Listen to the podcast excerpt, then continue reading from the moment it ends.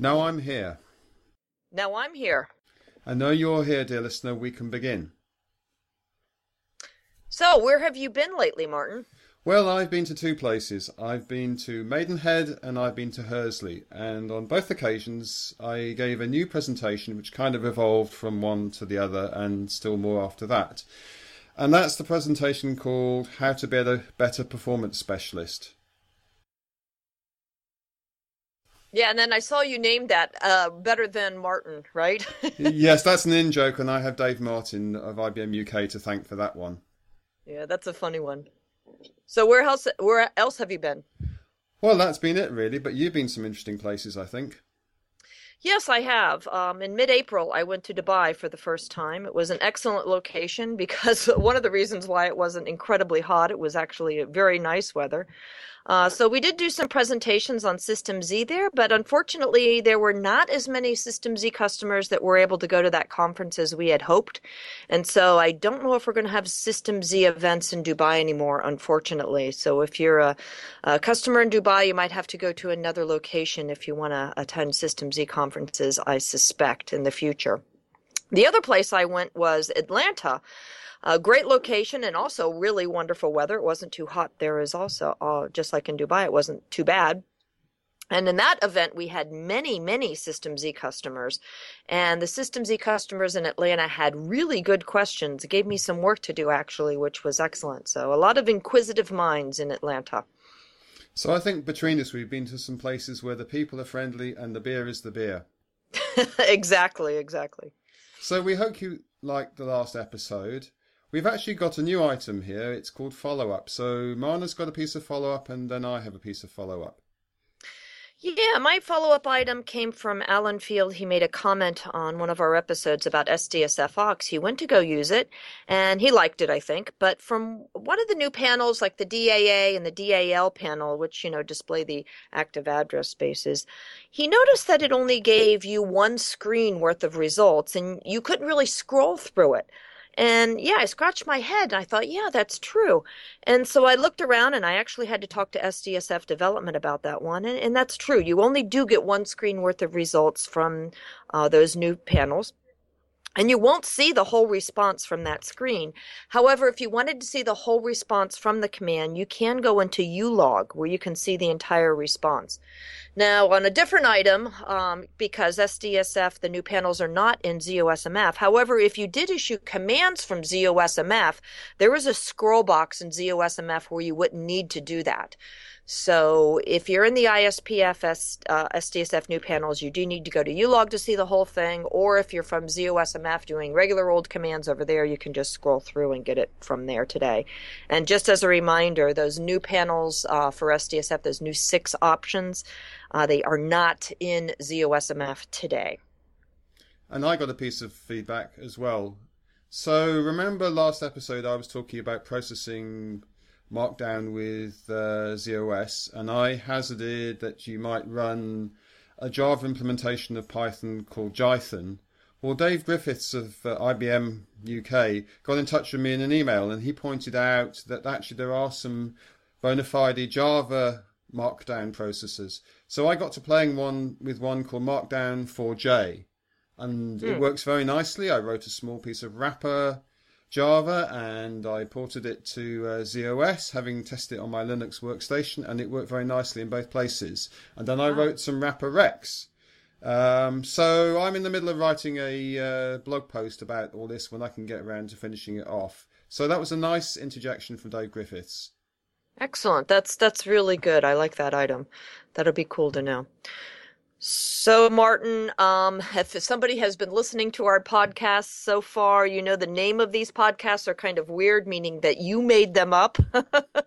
so, where did you get the name of this episode from? Right, well, this one is the title of a jam album called Sound Affects, which is a pun on the BBC's sound effects records that they always used to put out. And the reason why I've called it sound effects is because I'm injecting some new sound effects between items uh, in this episode. Talking of which.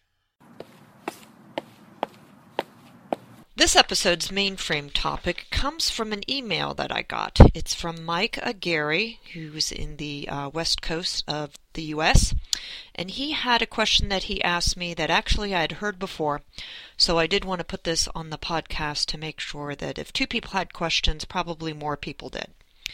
So Mike writes to me, Hi Marna, today we have ordered IHS Apache, that's IBM HTTP Server Apache, number 5655M23 for installation on our current ZOS 1.13 environment.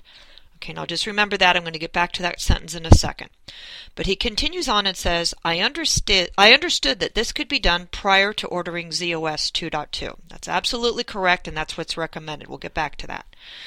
Then he continues on, we were also attempting to order ZOS 2.2 to include ported tools HTTP server the same program number 5655M23, but kept getting a message that these products were not compatible with ZOS 2.2 base. Where did we go wrong? So that's Mike's email, and those are some very good points in there. Okay, so first let's step back and let's look at what is inside of ZOS 2.2. There are two new base elements in ZOS 2.2 for everybody to use. Uh, one of them is called OpenSSH, and it is at the ported level of 6.4p1. For those of you that like to talk FMIDs, that happens to be HOS 2220. Now, that level of OpenSSH at the 6.4p1 ported level was also put into the ported tools version 1.3 5655M23 product. And that also is the OpenSSH 6.4P1 level. Okay, now the level that was put into ported tools for OpenSSH is the same level, although it does have a different FMID. The FMID that you're going to get in ported tools for OpenSSH 6.4P1 is HOS1130. Okay, now do note that the ZOS 2.2 OpenSSH will supersede and delete in SMPE terms the ported tools that was in the 1.3 product, which was the HOS 1130. So that is why that particular base has been blocked from ordering with ZOS 2.2 because we actually supersede and delete a higher function that's in ZOS 2.2, even though it's the same ported level. And why it's the same ported level and has two different FMIDs is a longer topic we can get to another day. But anyway, if you're interested in using OpenSSH, this is where the uh, useful SSH and FTP can be found. Okay, so that was the first part of Mike's question. The second one was about how he couldn't order Ported Tools 1.3, the IHSA, the IBM HTTP server powered by Apache, why he couldn't order that also was ZOS 2.2. Well, the reason for that is that we also have as a new base element in ZOS 2.2, we have IHSA. It is an FMID HHAP90P, and it is at the 9.0 uh, level that we call it inside of ZOS. Now, also in the Ported Tools 1.3 product 5655M23, there also is an HTTP server feature. That happens to be at the 855 level, so it's at a lower level than what you're going to get at the ZOS 2.2 product level. The FMID for the ported tools HTTP server feature at 855 is HHAP85P. Now, do note that the IHSA that we ship inside of ZOS 2.2 will also supersede and delete the ported tools level that you see at 855, therefore making it not uh, uh, good or feasible or whatever you'd want to call it to order that program product along with ZOS, and so that's why it has been blocked. So when you look at this thing, why can't you order Ported Tools 1.3 with ZOS 2.2 is because the pieces of Ported Tools that are left in 1.3, which is the OpenSSH, we already have in 2.2, and the HTTP server feature, we already added a higher level in ZOS 2.2. So that's why you cannot order Ported Tools 1.3 with ZOS 2.2. Now, to make these things a little bit more complicated, there is one small tiny piece left in Ported Tools that's called XVFB for ZOS, and that happens to be FMID HVFB111. Now that FMID, I don't haven't met anybody that has ever used that FMID, and so if you need to use that FMID, you can get it outside of ZOS 2.2 on a product server pack, and then you can continue to use HVFB uh, 111 or the XVFB for ZOS function uh, that way. But otherwise, I haven't met anybody that's using that function, and so it's perfectly fine that we've blocked Ported Tools 1.3 from being ordered with ZOS 2.2 because we have either equivalent or superseding functions in ZOS 2.2. So that is why you can't order Ported Tools with 1.3, and also why it is perfectly fine that you can't get it. Now, getting back to Mike's original question, he said that he had ordered Apache uh, with 1.13, and that was fine, um, and so that was good. I did want to get back to that, that, that using the IHSA Apache from Ported Tools, the HTTP server feature 855 is indeed the strongly recommended method to use to migrate to the Apache that's in 9.0 and ZOS 2.2. So make sure that you note if you're running on ZOS release 13 or on ZOS 2.2 or 2.1, excuse me, and you have to migrate off of Domino to Apache, that it is very strongly recommended that you do individually go get the ported tools 1.3 level, you know, uh, on your 13 or 2.1 or as a product server pack, and that way you don't need to have it in ZOS 2.2. So I hope this has answered Mike's question. I got back to him and he seemed to be okay. But if anybody else has this same question, that is the answer. So, the performance topic in this podcast episode is about coupling facility path latency. I've written enough about it over several blog posts to think it's a really interesting topic. Interesting. To me, it sounds like it might be a dry topic. So, what exactly is latency? So basically, the coupling facility link hardware measures the time it takes for a coupling facility signal to make the round trip over the link. But this is only for really modern links, but sort of links that people tend to have these days. For example, a structure request to go from a ZOS image to a coupling facility and back again. But note, it's not the whole of the request's time, it's just the round trip for a signal which is part of the request. So, why is this interesting then? Well, there are two basic reasons. The first one is, as I say, the latency is fixed for a given distance. It's 10 microseconds per kilometre. So a microsecond is 100 metres worth of time. In fact, RMF reports the distance rather than the latency in microseconds in the report, but it reports it in the SMF 74 subtype 4 record in microseconds. So in one case it's in distance, in the other it's in time. It's fixed for a given length of link, so it tells you the length of the link. So that's the first reason. The second reason is it might explain why requests take so long. But note it's not the only component of a request response time, and it is invariant for a fixed distance. So if the link is slowing down, we probably won't see that.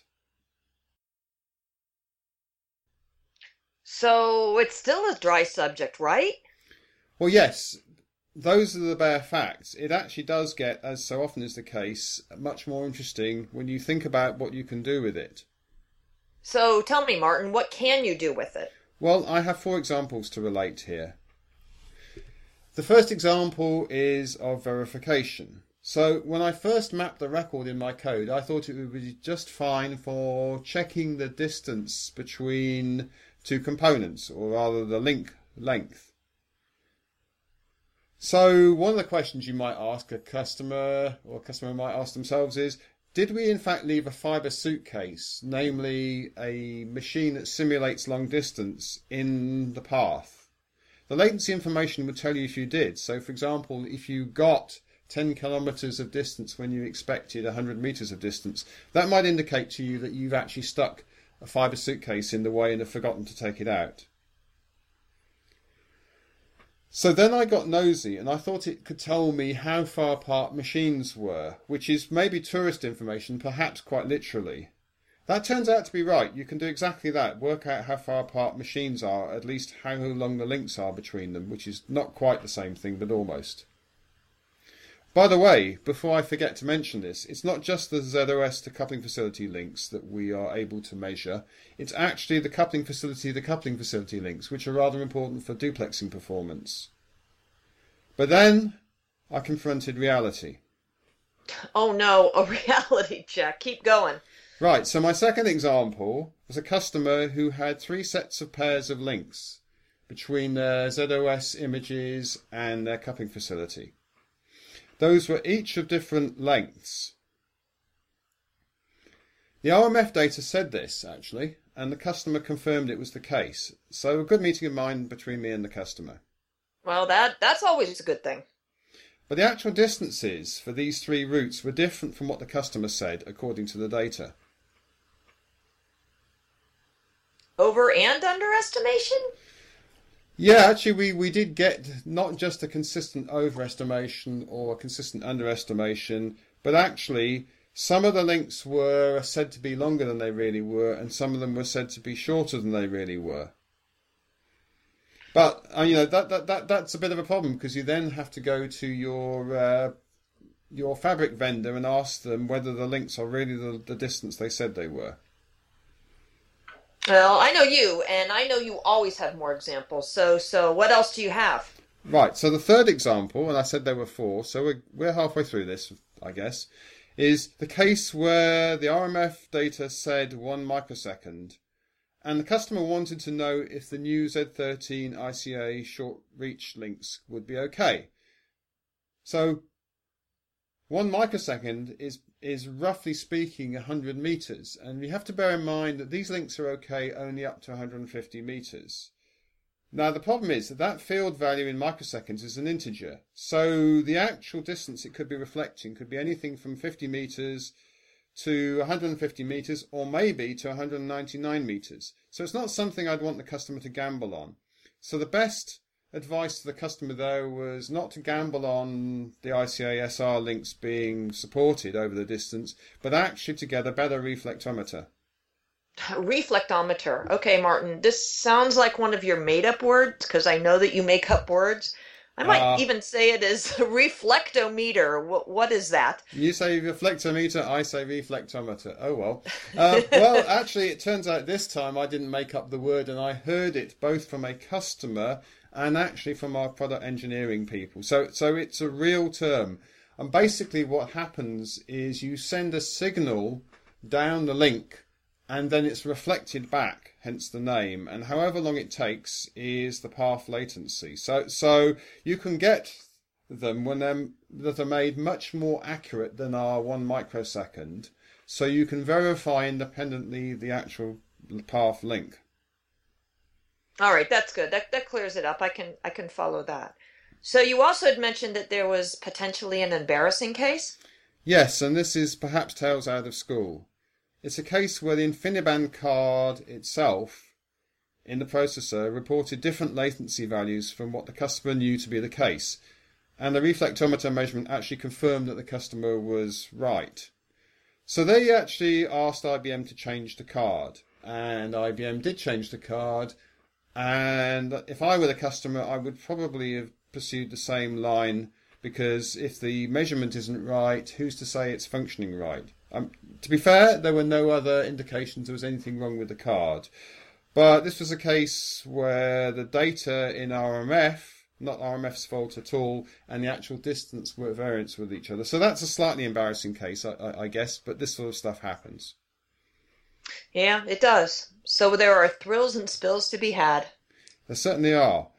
Now, I would suggest, and maybe this is the take home from this whole item, that customers use this data to verify their configuration and to check the measurements they're getting are sensible and correct. And actually, fair warning here, one of the first things I'll do when working with a customer, particularly if there is an interest in parallel sysplex or data sharing performance, is actually to replay this information back at them. And when I do, it has, as you've seen from the four examples, sparked some quite interesting discussions. Yeah, sounds like it is. Thanks for uh, teaching me something I didn't know before and also teaching me how to say reflectometer. I'm training you well. Yeah, you are. Maybe I'll be a performance person one day. So this episode's topics item is Marna's. Yeah, that's right. Uh, I for my topics item, I did want to talk about a little app that I've discovered that's pretty cool on my Android. This idea was given to me by Paul DiMarzio, a, a good friend that has smart ideas, and he turned me on to an app called Smart Maps Offline for my Android system. Now, what this does is uh, you can download free maps and you can use the GPS info. But what is really nice about this is if you travel you don't have to use your mobile data in order to use maps. So what I do is I download the maps ahead of time when I'm connected to Wi-Fi and then I use the GPS information on my mobile phone or on my tablet and I can see where I am. Anybody that knows me knows that I get lost all the time. So with this app, I can see where I am. I can see where I need to go. Um, unfortunately, it doesn't give you directions to get there, but I know enough on how to read a map to know where I am and where I need to go. So I use it on Android all the time, but uh, I I think it's also available on Apple as well. Uh, I I'm not super clear on this, but I believe that on Apple the maps, the downloaded maps actually cost money, but on Android all the maps are free, so we didn't have to pay for them, which is which is great because I've used a whole lot of the maps before. Martin, have you used anything like this on iOS, Smart Maps Offline? I haven't used this particular app. I, have used other apps uh, which give me offline mapping. Now, you you mentioned just now that uh, on iOS the maps cost money. Roughly how much do they cost? Yeah, one time when we were going to download a map, uh, my husband had it on his phone. He said that the map was about five dollars each, and I've downloaded a bunch of maps, so I think that's quite expensive for what I'm getting free on Android. Yeah, that that would seem pretty expensive to me, but it's not quite that bad if you think about it. Because if I was, say, taking my phone to the United States, um, and I was trying to use an online app, I could easily use up five dollars in in data just doing that. So, so I'm not saying the maps are cheap because I don't think they are, but the economic case might not be quite as um, as bad as that. Um, yeah. So, so I haven't used this particular app, but I've used apps like it and downloaded the maps, and I've been lucky enough that they have effectively been free. Yeah, I do like this. And anytime you can get something and not use data in a foreign country, I, I really like it because my data plan, I try not to use data in foreign countries. So these offline kind of app things are really nice for me. Now there is some things in the app, of course, I don't like because everybody that knows me know I'm a, a pretty good criticism person. Uh, like I said, you can't get directions from one place to another, but if you know where you are in the map and you have pegged where you want to go, you can kind of find on the streets how to get there. And the other criticism I have of this app is actually pretty funny, is that the maps are written only in the local language. So let's say I was, this is a true story, I was in St. Petersburg, Russia, and everything was written in Russian. Um, there was nothing in English for me to see or to understand. And so the searching was very difficult because I only speak English, I don't speak Russian. And so I had to really kind of look around and, and find some stuff. It was, it was actually pretty funny. So you, so you know the Cyrillic uh, alphabet is really not that complicated. It's just got some very handy extra letters in it, and that, and that's all all there is. So it's not that bad, you know.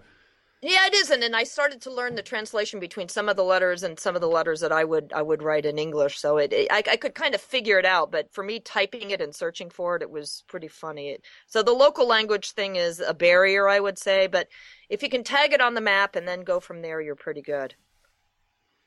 So another thing I like about it, this is the end of my don't like list, but the things I like about it is that I can ha- add personal data points on the map and I can color code them. So when I was in Italy, what do you do in Italy? You eat really good food. And so I pegged all the restaurants that I want to go to, you know, with green or with red. So I would know that that's where I need to go.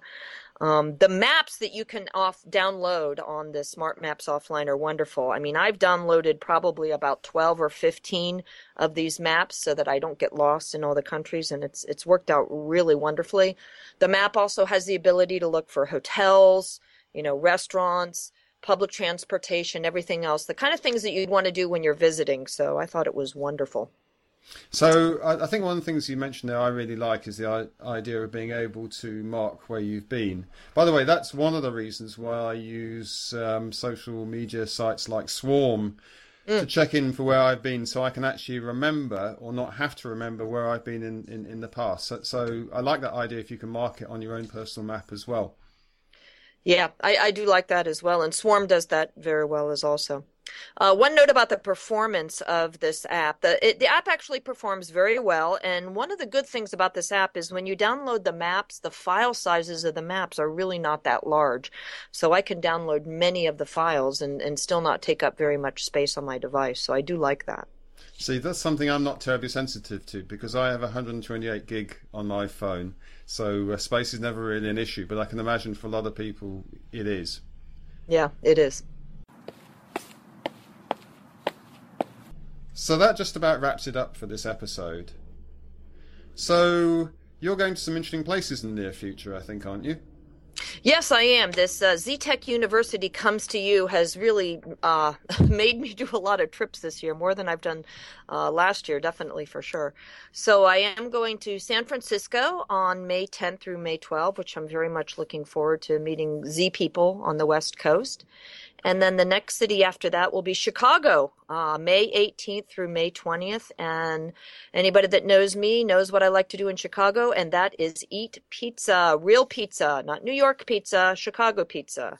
So I'll be having Chicago pizza on May 18th through 20th every night. so, so I think we're going to get some feedback on on that last item. That's highly contentious it is. I'm going to hear all about it because, uh, unfortunately, I, live in New York and I like Chicago pizza. So what can I say? Gosh, that's countercultural. So, so, so I'm, I'm alluding to the fact that we actually welcome feedback. So here's how you can get hold of us. So I'm Martin underscore Packer at uk.ibm.com if you want to email me, and Martin Packer on Twitter. And I'm M Walle at Twitter, M W A L L E, and my email address is mwalle at us.ibm.com. So it goes.